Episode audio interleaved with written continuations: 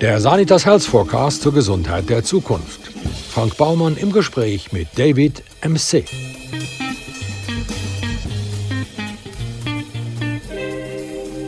David MC machte seinen Bachelor und Master in Bewegungswissenschaft und Sport an der ETH Zürich. Heute arbeitet er als Sportlehrer, surft Wakeboard und spielt Rugby, ist Vater einer Tochter und Tetraplegiker.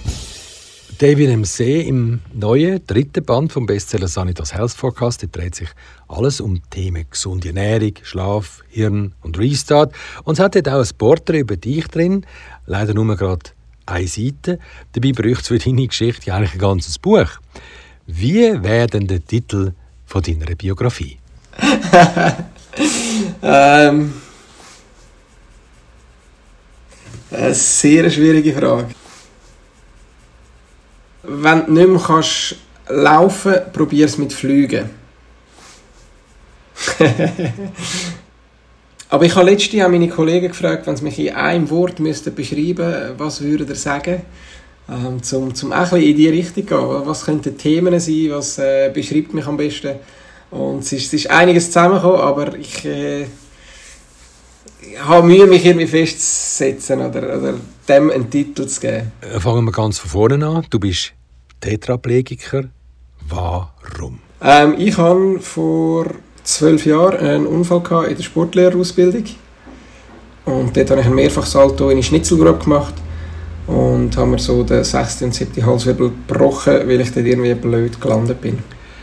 Du rennst also auf das Mini-Trampolin zu, machst dein doppeltes Salto, merkst, dass es nicht gut kommt, versuchst noch einen dritten dran zu hängen und tauchst in die Schnitzelgrube ein. Und dann? Das erste, was ich gespürt habe, war ein Schlag auf den Kopf. Und wahrscheinlich jetzt im Nachhinein kann man sagen, dass ich durchgeschlagen habe bis am Boden runter. Und meine ersten Gedanken weiß ich noch sehr gut. Meine allerersten Gedanken waren, hoffentlich keine Hirnerschütterung. Der Schlag war nicht mega fest, aber ich habe ihn deutlich gemerkt am Kopf und ich habe in der Kindheit ein, zwei Hirnerschütterungen.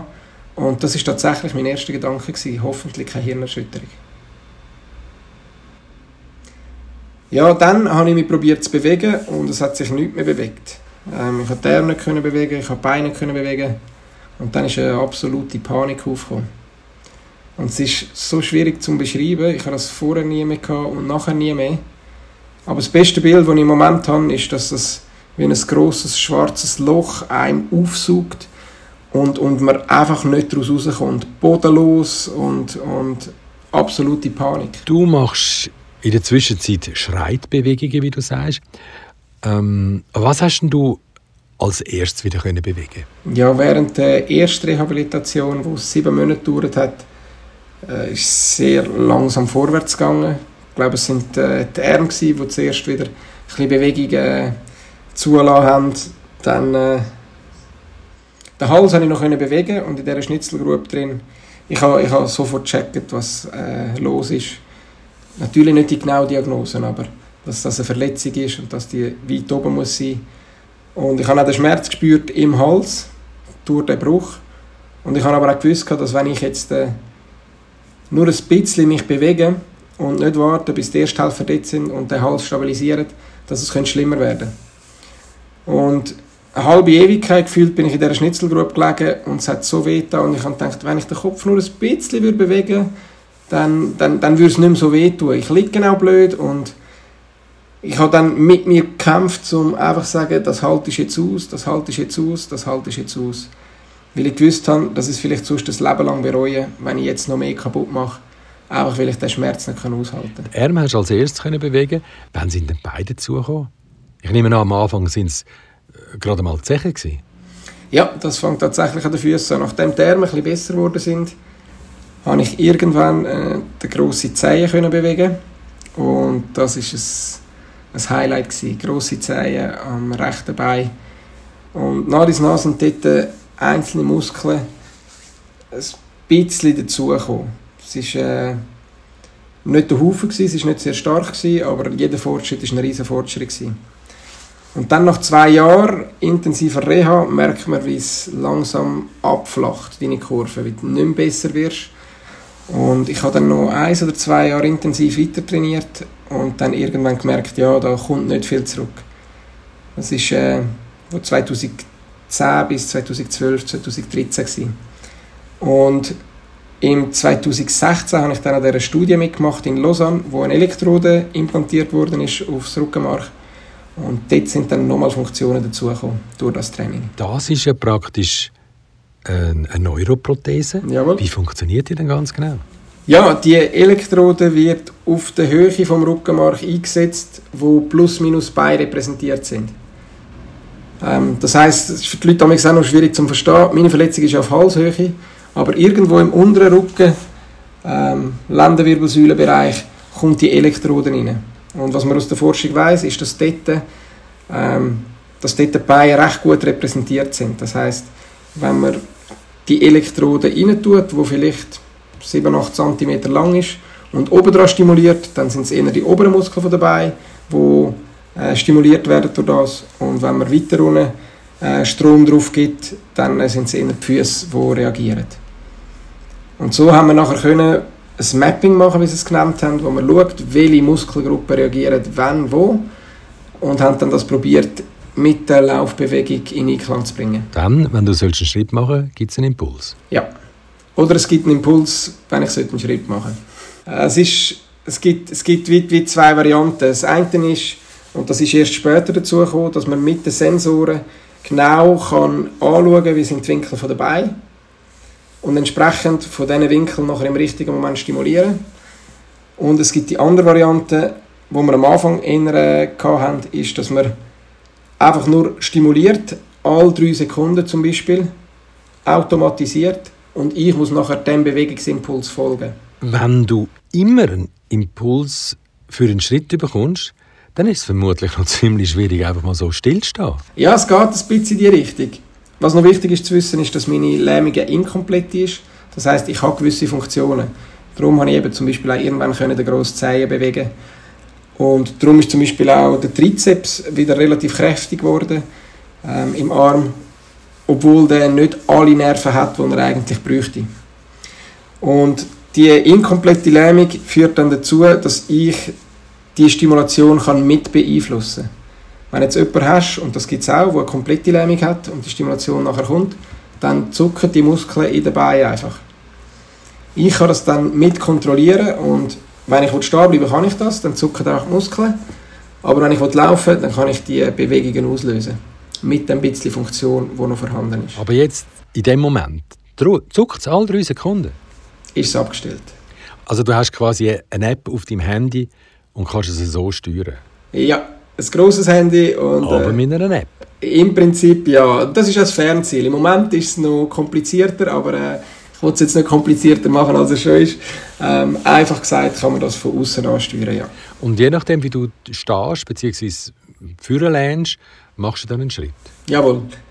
Ähm, in dieser Variante, wo wir mit Sensoren arbeiten, tun wir die Sensoren als äh, Skibein. Einer links, einer rechts. Und wenn ich dann am Rollator stehe und führen lehne, dann verändert sich der Winkel im Skibein. Und das merken die Sensoren und schicken dann ein Signal an das App, wo nachher wieder ein Signal schickt an die Elektrode und sagt, hey, jetzt müsstest du auf der rechten Seite anfangen zu stimulieren und bitte mach die Hüftbeugung. Und das macht es dann. Und durch das mache ich einen Schritt nach vorne mit rechts.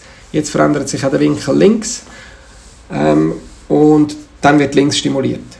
Und das ist lässig, weil wenn du dann am Laufen bist und irgendwann nicht mehr laufen dann machst du einfach den nächsten Schritt nicht und dann wird er nicht stimuliert.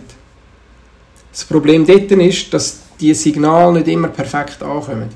Inzwischen wird es immer besser, aber am Anfang haben wir so Mühe gehabt, dass wir irgendwann gesagt haben, weißt du was, wir stimulieren einfach alle drei Sekunden. Das ist vielleicht auch der sicherere Weg, weil wenn du am Laufen bist und es kommt dann kein Impuls, dann bricht das ganze System zusammen. Ja, bei mir ist es so, dass ich die Streckung genug gut kann kontrollieren dass ich nicht einfach umgehe. Aber es gibt tatsächlich Probanden, die eben mehr Einschränkungen schon hatten von Anfang an. Bei denen hat man dann müssen schauen, dass wenn das ganze System quasi zusammenbricht, dass wenigstens noch die Streckung von dabei bleibt, damit es nicht umgeht. Jetzt hast du gesagt, es sei ein grösseres Steuerteil. Ja, was heißt denn grösser? Ein grösser heißt, dass es ein Tablet ist, wo da bei mir im Büro auf dem Kästchen steht. Dort gibt es nachher eine Wireless-Verbindung an ein kleines Computerli. Das Computerli ist nachher angemacht mit einem Infrarotsensor, der mit einem anderen Teil kommuniziert, wo dann mit dem Steuerungsgerät im Körper drin kommuniziert. Also du siehst wieder ganz einfach eigentlich. ganz einfach, aber technisch auf dem Bestand von 1980. Ja, nein, meins ist eher 1950 oder so gefühlt. Und warum kann man das dann nicht optimieren, vereinfachen, verkleinern, komprimieren? Das müsste doch machbar sein. Ja, ja, ja. Nein, nein, es ist, es ist machbar und sie sind da dran. Ähm, das Problem ist, dass die Technologie, die verwendet wird, im Moment ähm, zusammengesetzt ist aus zwei Technologien. Zum einen habe ich eine Elektrode eben auf dem Rückenmark, wo von der Schmerzpatientenforschung kommt. Dort tut man Schmerzpatienten so eine Elektrode rein, äh, damit sie damit eigentlich der Impuls aus der Beine, der den Schmerz verursacht, überdeckt wird. Und es gibt eben bei chronischen Schmerzpatienten, dass Medikamente nicht mehr helfen, dann greifen sie zu diesem Mittel. Ähm, dann das Ansteuerungsgerät bzw. Batterie, die ich auch im Körper habe, im Bauchraum vorne drin, mit dem Kabel nach hinten verbunden ist. Das Gerät braucht man sonst für ähm, Deep Brain Stimulation. Das ist also ein Gerät, das eigentlich etwas anderes macht, Jetzt hat man die kombiniert und jetzt hat man einfach ganz viele Sachen, wo eigentlich das Gerät nicht dafür ausgelegt ist. Und darum muss man mit vielen Workarounds schaffen und irgendwie probieren, das Ding zum Laufen zu bringen. Und der eleganteste Weg, den sie jetzt haben, ist der, den ich vorher beschrieben habe. Aber jetzt, wo man anfängt, Produkte zu machen, die spezifisch für das sind, äh, wird es einfacher. Haben sie mir mindestens gesagt. du, was kostet eigentlich so eine Geschichte? Oh, die ist teuer. Ich weiß nicht mehr, ob sie gesagt haben, irgendwie. Ich, ich muss lügen, ich weiß es nicht mehr genau, aber die Grössenordnung irgendwo zwischen 100 und 300.000 oder so. Ähm, wo das Ganze kostet hat mit der Therapie, das halbe Jahr. Ähm, ja, etwa in dieser Grössenordnung. Und wer zahlt das? Werden die unglaublichen Kosten von der Versicherungen übernommen? Ja, das ist noch to be seen. Ähm, aber ich meine, was, auch ist, zum Beispiel, wenn man nicht normal aufs WC kann, aufgrund von der Querschnittlähmung, und muss katheterisieren, dann braucht man für jedes Mal aufs WC gehen einen Katheter, der 5 bis 10 Stutz kostet. Und über die Jahre summiert sich das auch. Und dann kann plötzlich auch so eine Elektrode günstiger sein, anstatt äh, all die Katheter über all die Jahre. Und Katheterisieren hat dann zum Beispiel noch den Nachteil von Infekt, wo ähm, die Chance viel größer ist, zum, zum überkommen. Also unter Umständen sparst du extrem. Abgesehen vom, von dem, was es am Patient bringt, kann es sein, dass die Versicherung tatsächlich auch einen finanziellen Mehrwert drin hat. Jetzt bist du ja Mitglied von der Rollstuhl-Rugby-Nationalmannschaft. Jawohl. Ist das dann gescheit? ähm, in Kombination jetzt mit der Elektrode meinst du? Ja, nein, ich meine überhaupt. Also Rugby ist ja jetzt wirklich kein Streichel so. Und ich meine, mit deiner Krankengeschichte, da müsse doch irgendetwas in dir sagen, von jetzt weg will ich nichts mehr kaputt machen. Uff, ähm, ja, kaputt gehen kann immer irgendwo irgendetwas. Und Sport ist ja bekanntlich, mh, hm, hat ja bekanntlich auch sehr gute Effekte. Und von denen wird man natürlich auch profitieren. Und im Rollstuhl-Rugby bleibt man definitiv fit. Man trainiert das, was man hat, sehr gut mit. Und es macht saumässig Spaß. Es ist äh, ein bisschen wie Autotütschi. Und wenn ich das erste Mal gesehen habe, habe ich auch gedacht, ihr spinnt. Ihr habt oft irgendeine Verletzung auf Halshöhe, fahren so ineinander rein, dass es euch zum Teil umrührt. Und als ich dann angefangen habe, den Sport zu machen, habe ich gemerkt, so schlimm ist es gar nicht. Es ist actiongeladen, es ist aber auch mega strategisch. Und ja, ich verletze mich weniger, anstatt ich früher mich im Handball verletzt habe zum Beispiel. Und für mich ist auch die Wahl gewesen, ich hätte können sagen, ich spiele zum Beispiel Basketball. Und das habe ich früher extrem gerne gemacht in der Freizeit. Gehe Körbe werfen, allein oder mit Kollegen. Aber mir, mir hat das, das Physische gefehlt im Sinne von, dass es zum einen über, über Taktik, über Technik kannst machen aber zum anderen auch über das Körperliche. Und im Handball kannst du mal jemanden stoppen mit dem Körper. Und das ist äh, legitim und auch legal. Und im Rugby hast du die Option auch wieder. Und es gibt im Spiel eine andere Dimension, als wenn du es eben nicht hast. Und das fasziniert mich definitiv auch an dieser Sportart. Welche Bedeutung hat denn eigentlich die Ernährung für dich? Achtest du für sinnvolle Ernährung? Ja. Oder äh, bist du mehr der Genussesser? Äh, Ernährung ist, ist Genuss. Ernährung ist Genuss für mich. Ja, es ist etwas, was ich schon früher angefangen habe. Ich, ich stehe lieber eine halbe Stunde, eine Stunde früher auf, um in Ruhe zu essen, anstatt die Stunde, halbe Stunde mehr schlafen. Für mich ist wichtig, dass ich mir Zeit nehme für das, dass ich das geniessen kann.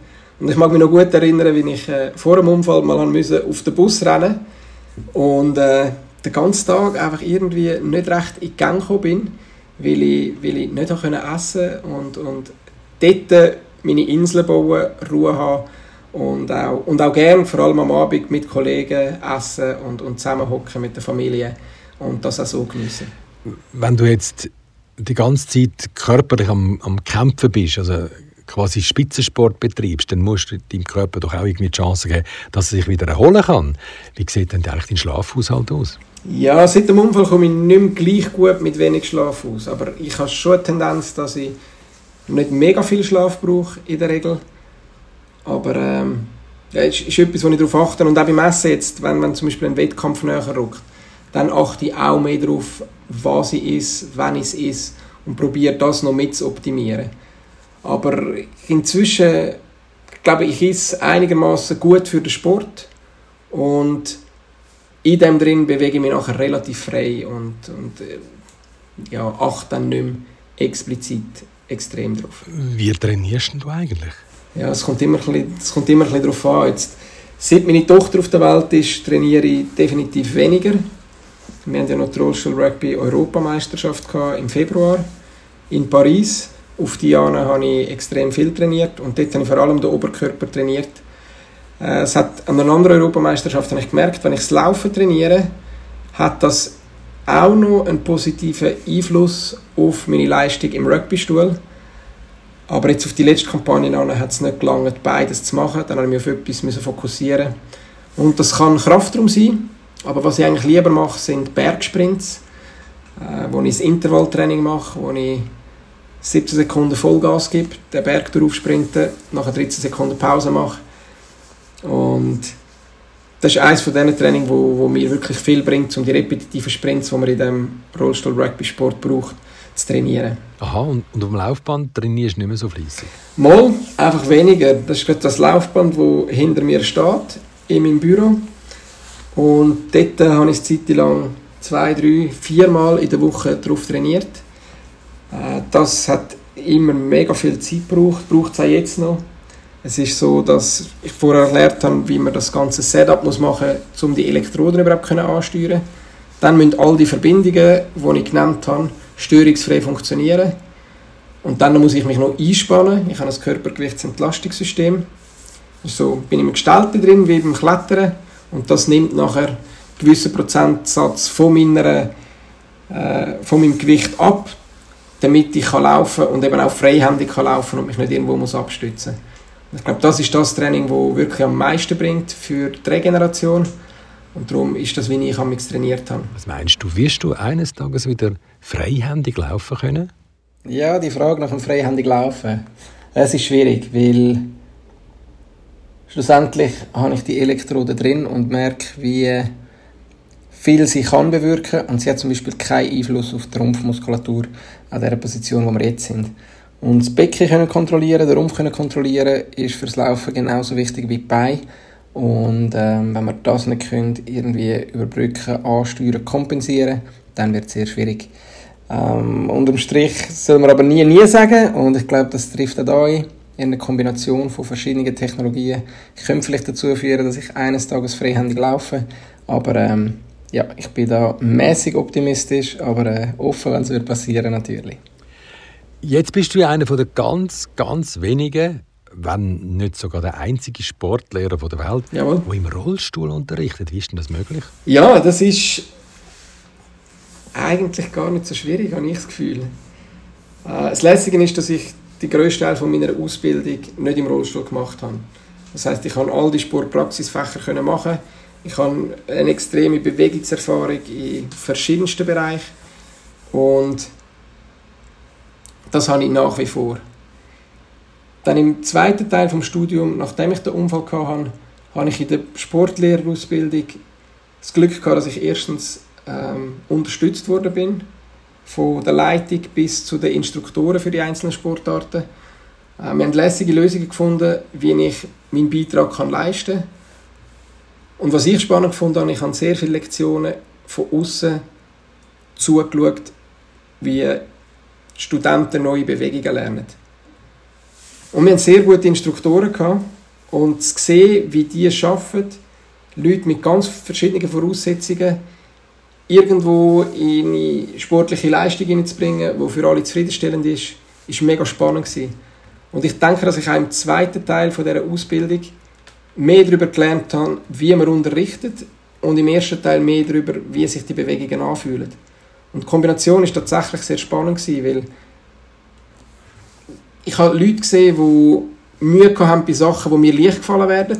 Und dann zu sehen, wie die daran zu kämpfen haben und wie man dort etwas lernen kann, ist irrsinnig. Und es hilft mir jetzt, äh, ein breiteres Spektrum zu haben an Erfahrungen, die ich in meinem Unterricht anwenden kann, um eben nicht einfach nur schnell vorzeigen, hey, schau, so und so macht man das, jetzt bist du dran, sondern die Schüler dort abholen, wo sie sind. Weil wenn ich ihnen sage, mach XY und die können das nicht, dann muss ich sie dort abholen, wo sie sind irgendeine Bewegung nehmen, die sie kennen und dann mit ihnen zusammen anfangen, die zu modifizieren, damit wir dort kommen, äh, wo wir anwenden. Und das hat auch durchaus seine Vorteile, um es eben nicht können vorzeigen Hat auch sicher Nachteile, aber ich konzentriere mich eher auf Ersteres. Jetzt bist du ja Teil von dem Forschungsprojekt von Grégoire Courtin von der ETH Lausanne und du hast gesagt, dass das Projekt für den Moment abgeschlossen ist oder äh, dass du nicht mehr involviert bist? Mal, ich bin schon noch involviert, aber sie nehmen keine neuen Probanden mehr. Ich bin sogar recht stark involviert, auch in dieser Firma, die das Ganze probiert zu kommerzialisieren. Die sind mega froh, dass sie jemanden in der Reihe haben, der Bewegungs- und Sportwissenschaften studiert hat, ähm, Erfahrung hat als Sportler, als Sportlehrer und gleichzeitig einen Unfall gehabt hat, die Elektroden drin hat und aus erster Hand kann berichten kann, wie sich das anfühlt, was die Schwierigkeiten sind und was es noch braucht. Was, was sind denn eigentlich die, die nächsten Ziele, die die Forschung anvisiert? Ja, sie sind in der Forschung tatsächlich daran, in verschiedene Bereiche vorzustoßen. Das mit dem Laufen ist jetzt eben für das erste Mal abgeschlossen, weil man gesehen hat, man kann das beeinflussen. Auf der anderen Seite gibt es aber Sachen, die für die Außenstehenden nicht gleich ähm, augenfällig sind, aber auch sehr wichtig sind. Zum Beispiel Blutdruckregulation. Viele Querschnittgelähmte haben mega Mühe und das hatte ich am Anfang extrem. Gehabt. Nur schon von der liegenden Position in eine halb aufrecht sitzend, einem Spitalbett noch, 30 Grad hochgegangen, ist ein paar Sekunden gegangen, Blutdruck verreist völlig und ich musste wieder runtergehen, um mich wieder zu erholen. Ich hatte einen Bauchgurt an, ich hatte Strümpfe an, die Kompression geben sollen. Ich habe Tröpfchen bekommen, die den Blutdruck steigern Ich habe Ingwertee getrunken. Wir haben alles probiert, um dort irgendetwas daran zu machen. Und spannenderweise hat man jetzt gesehen, dass wenn man mit dieser Elektrode stimuliert, auf der richtigen Höhe, die Blutdruckregulation sehr positiv kann beeinflussen Und das auf Knopfdruck und relativ schnell. Und das kann zu so viel mehr Lebensqualität führen, dass es schwierig ist zu beschreiben.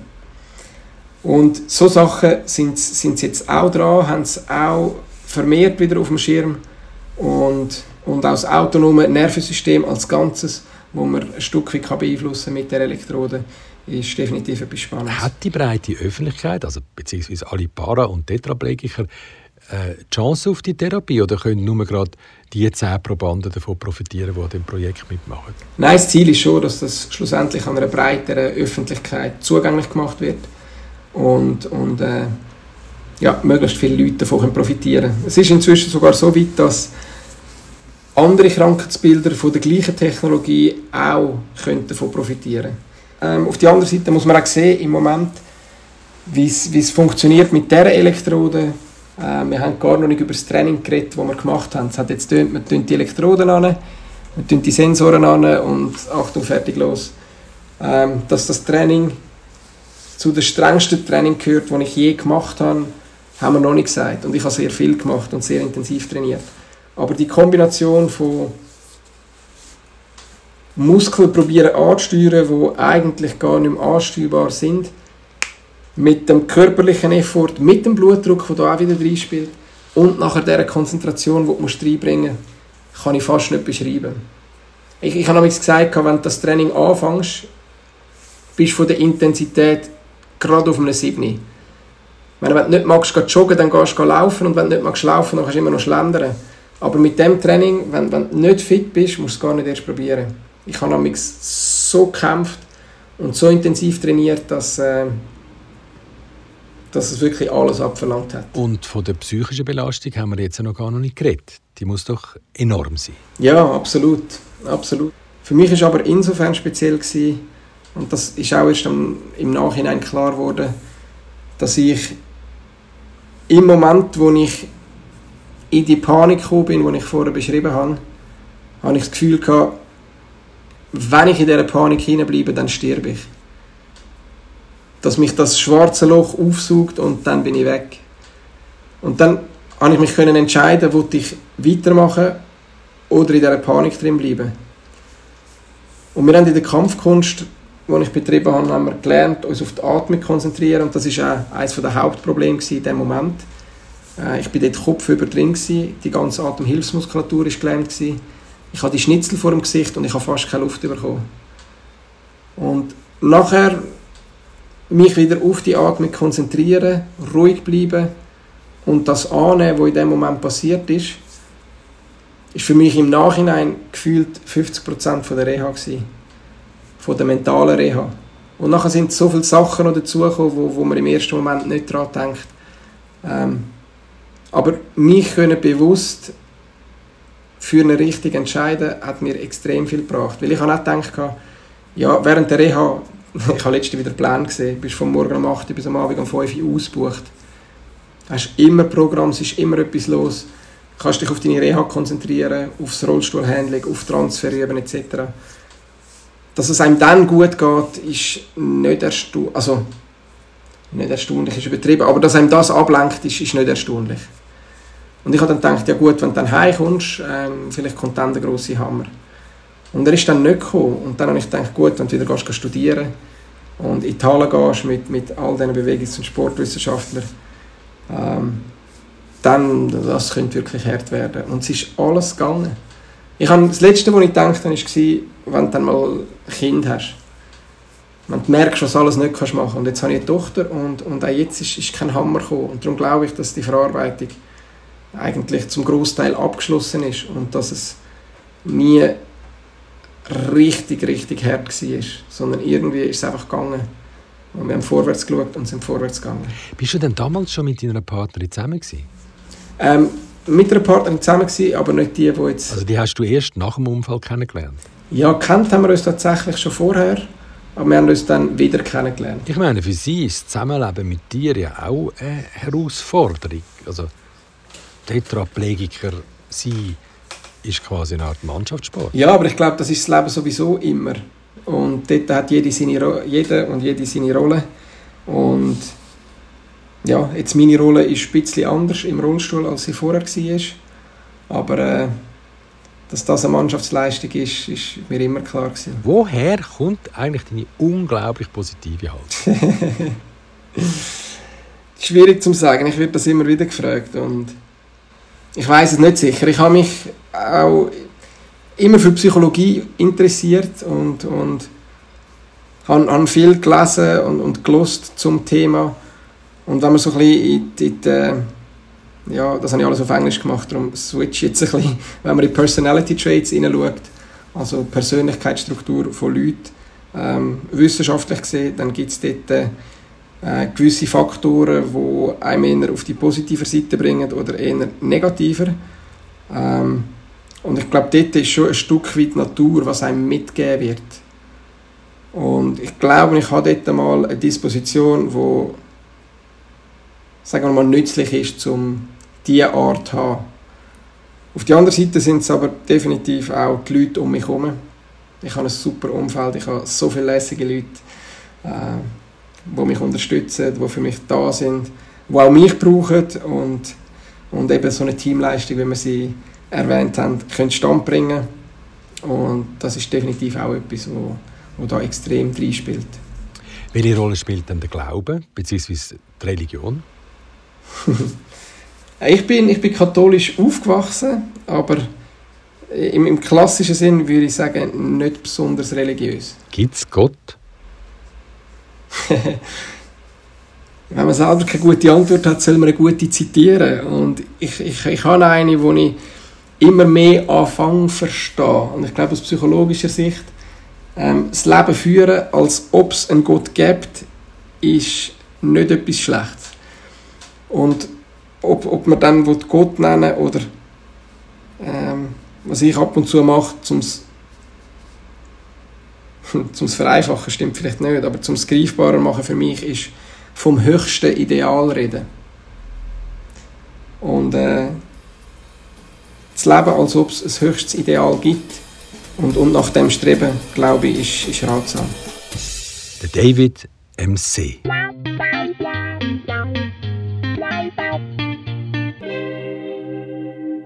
Wenn Sie mögen, was Sie hörten, abonnieren Sie uns und bewerten Sie uns und empfehlen Sie uns fleißig weiter. Ja, und den Bestseller Sanitas Health Forecast, den gibt's überall dort, wo es gute Bücher gibt.